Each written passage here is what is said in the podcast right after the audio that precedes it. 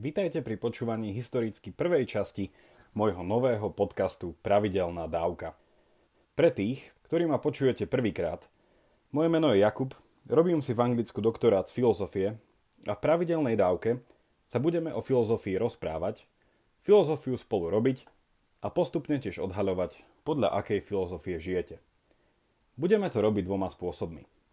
Priamo, a to cez hľadanie odpovedí na konkrétne filozofické otázky. Pozrieme sa na niektoré známe filozofické myšlienkové experimenty a čas strávime aj nad dnes tak často skloňovaným kritickým myslením, ktoré, ak ste nevedeli, je súčasťou filozofie. Nepriamo sa budeme filozofii venovať hľadaním filozofických otázok a problémov v dielach klasickej literatúry, napríklad v Tolkienovi, Dostojevskom či Gulbransenovi – a taktiež v článkoch zo slovenských a svetových médií a v súčasnej kinematografii. Nebudú tiež chýbať zaujímaví hostia, ktorí nám ale možno poskytnú viac zaujímavých otázok ako odpovedí. Ale takto už vo filozofii chodí. O čom bude dnešná prvá časť? Spoločne sa zamyslíme nad jednou z najstarších otázok filozofie. Čo je to šťastie? Pozrieme sa na to, prečo je šťastie chápané ako konečný cieľ života Preskúmame štyroch intuitívne najpríťažlivejších kandidátov na definíciu šťastia a ukážeme si, prečo ako kandidáti neobstoja. Dnešná dávka je prvá z dvoch častí o otázke šťastia a na budúce budeme v hľadaní odpovede pokračovať. Skôr ako začneme, vás pozývam lajknúť a sledovať pravidelnú dávku aj na Facebooku. Prečo? Okrem dávok tam nájdete aj bonusový obsah a v prípade rozhovoru Môžete hostke alebo hostovi vopred položiť vlastnú otázku. Ak ste náš podcast už lajkli, čo tak o ňom aj dnes niekomu povedať. A ešte jedna vec. Tento podcast je prístupný všetkým zadarmo, ale sami dobre viete, že dobré veci potrebujú svoj čas. Ak je pre vás jeho obsah nápomocný a zmysluplný, podporte prosím jeho tvorbu a kvalitné pokračovanie jednorazovým alebo pravidelným darom. Veľká vďaka vám, ktorí tak robíte. Vážime si to a váš pravidelný mesačný dar, hoci v hodnote odrieknutej kávy, je pre nás veľká pomoc. Viac informácií o tom, ako nás podporiť, nájdete v popise tejto dávky alebo na pravidelnadavka.sk.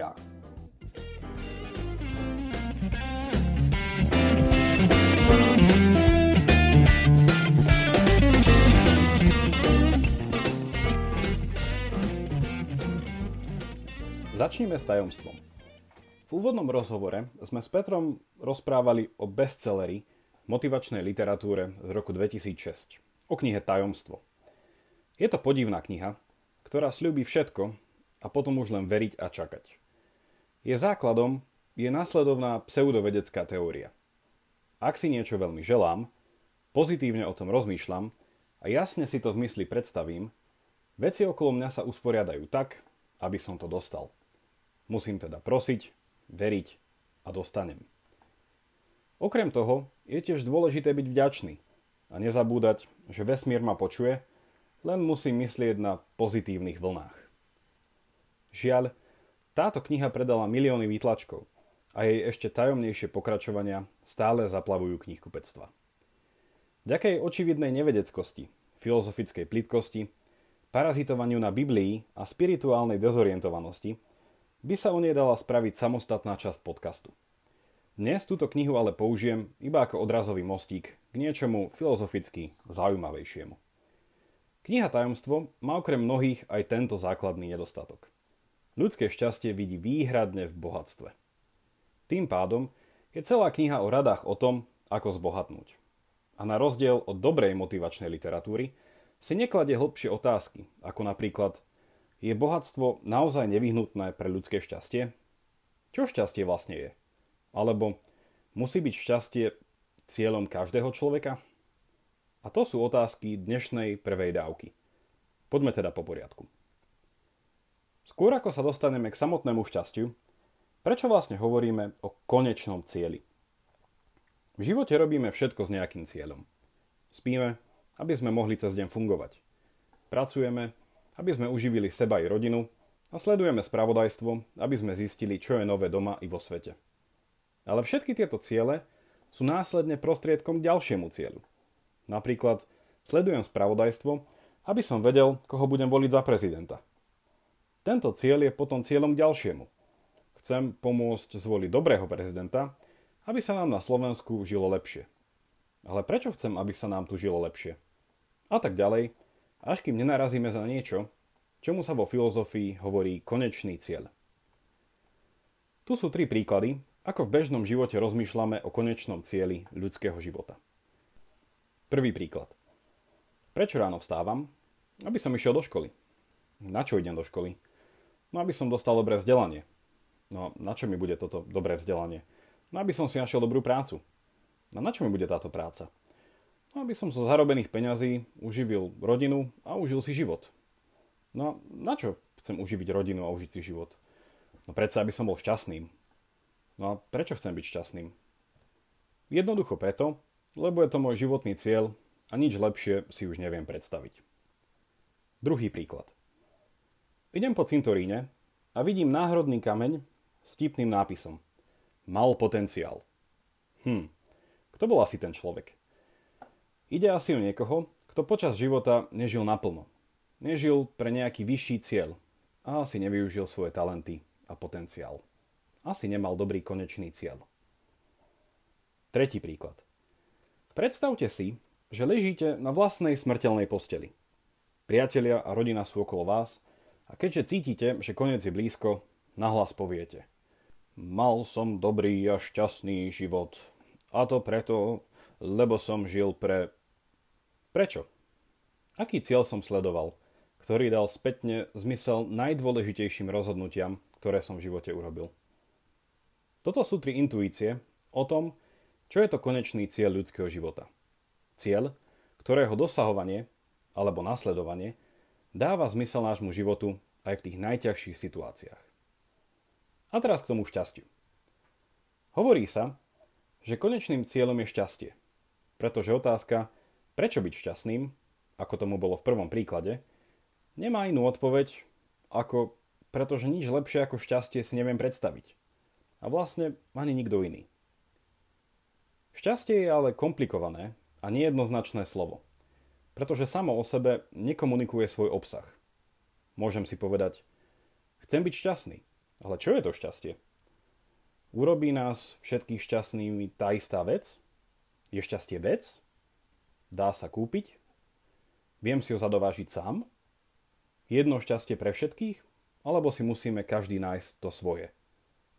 Môžu byť tieto šťastia v konflikte? Otázka definície šťastia je otázka stará ako filozofia sama. A možno ešte staršia. A klasicky sa z histórie našej ľudskej skúsenosti ponúkajú štyria veľmi príťažliví kandidáti. A ich príťažlivosť je aktuálna tak dnes, ako aj pred 2500 rokmi. Prvým kandidátom je bohatstvo. Hovorí sa, že ak budem dostatočne bohatý, potom budem šťastný. Môže byť bohatstvo ale konečným cieľom? Ak by ním bolo, chudobní ľudia by nemohli byť nikdy skutočne šťastní. A keďže poznáme príbehy mnohých ľudí, ktorí svedčia o opaku, bohatstvo konečným cieľom asi nebude. Dôvod prečo je ale oveľa jednoduchší. Bohatstvo je vždy prostriedkom na dosiahnutie iného cieľa. Nové auto môže byť potrebné na zjednodušenie života, rýchlejšiu prepravu či uznanie v očiach susedov. Ale cieľom je tu potom zjednodušenie života, rýchlosť prepravy a uznanie. Cieľom bohatstva je uspokojenie našich základných potrieb. Ale ľudské potreby a túžby tu ani zďaleka nekončia. Často sa v tomto bode konfrontujeme s otázkami ako je všetko na predaj? Alebo existujú veci, ktoré sa nedajú kúpiť? Je v nás teda intuitívne niečo, čo bohatstvo nevie uspokojiť. A musí teda existovať niečo iné, čo nás urobí šťastnými.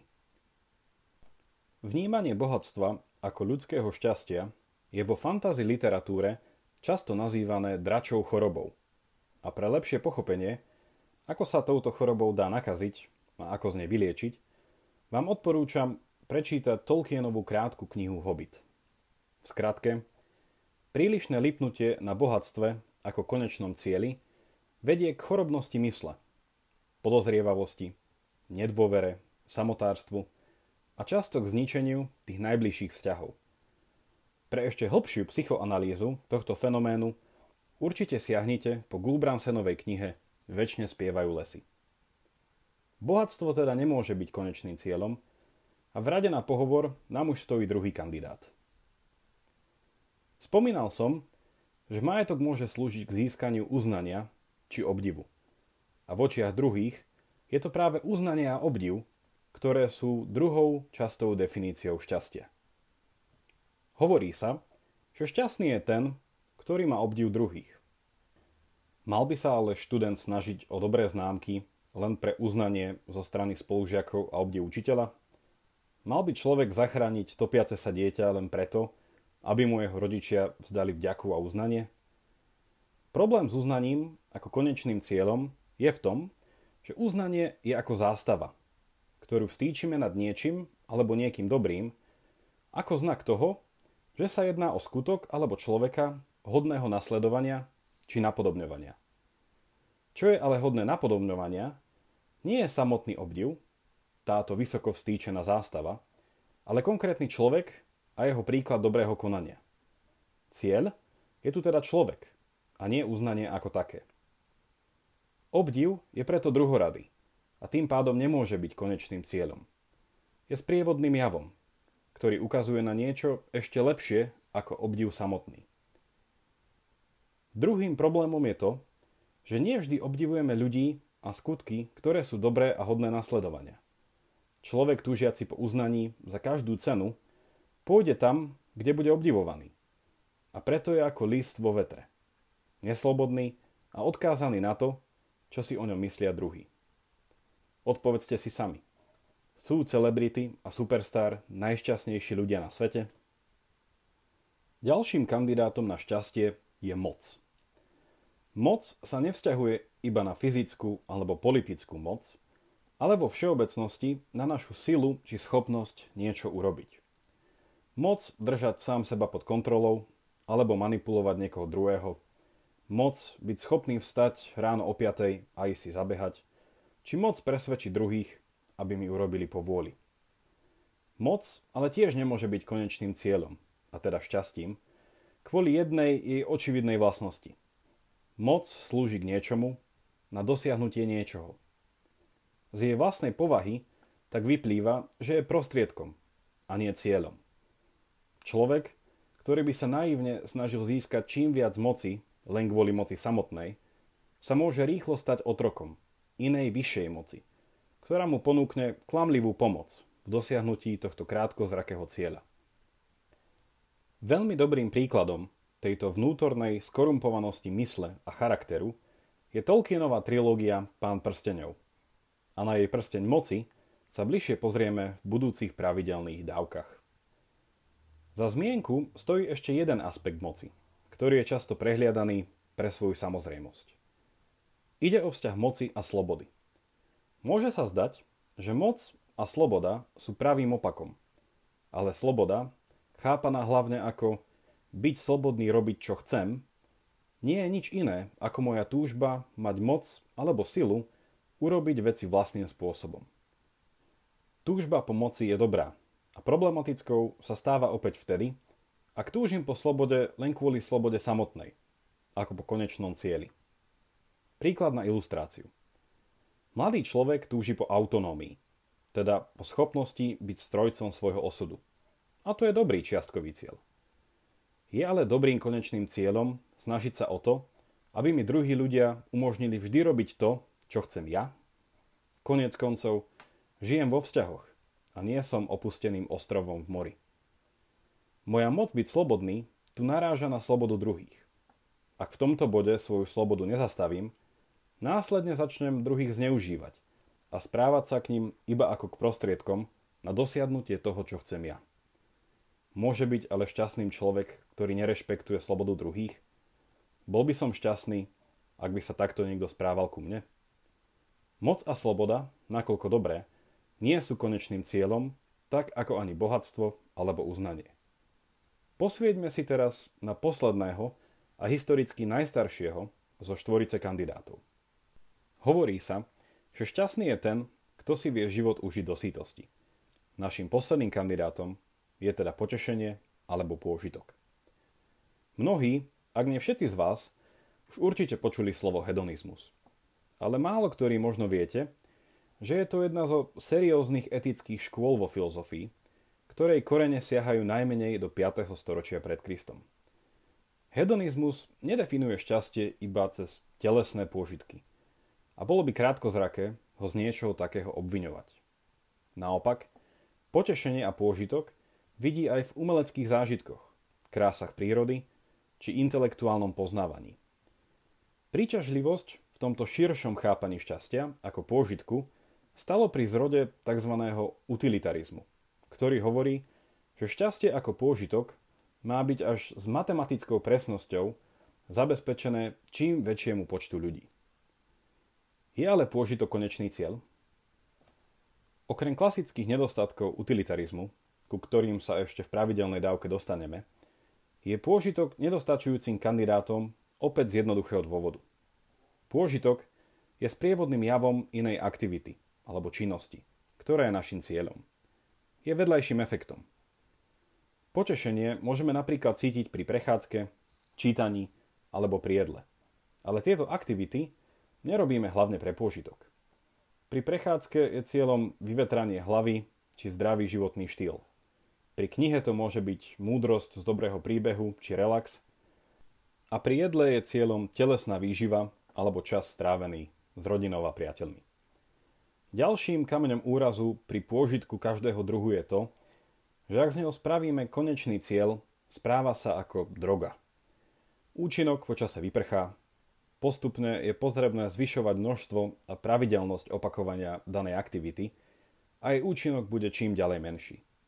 Riskujeme tak vybudovanie závislosti a verím, že takmer nikto z vás by človeka bojujúceho so závislosťou nenazval šťastným.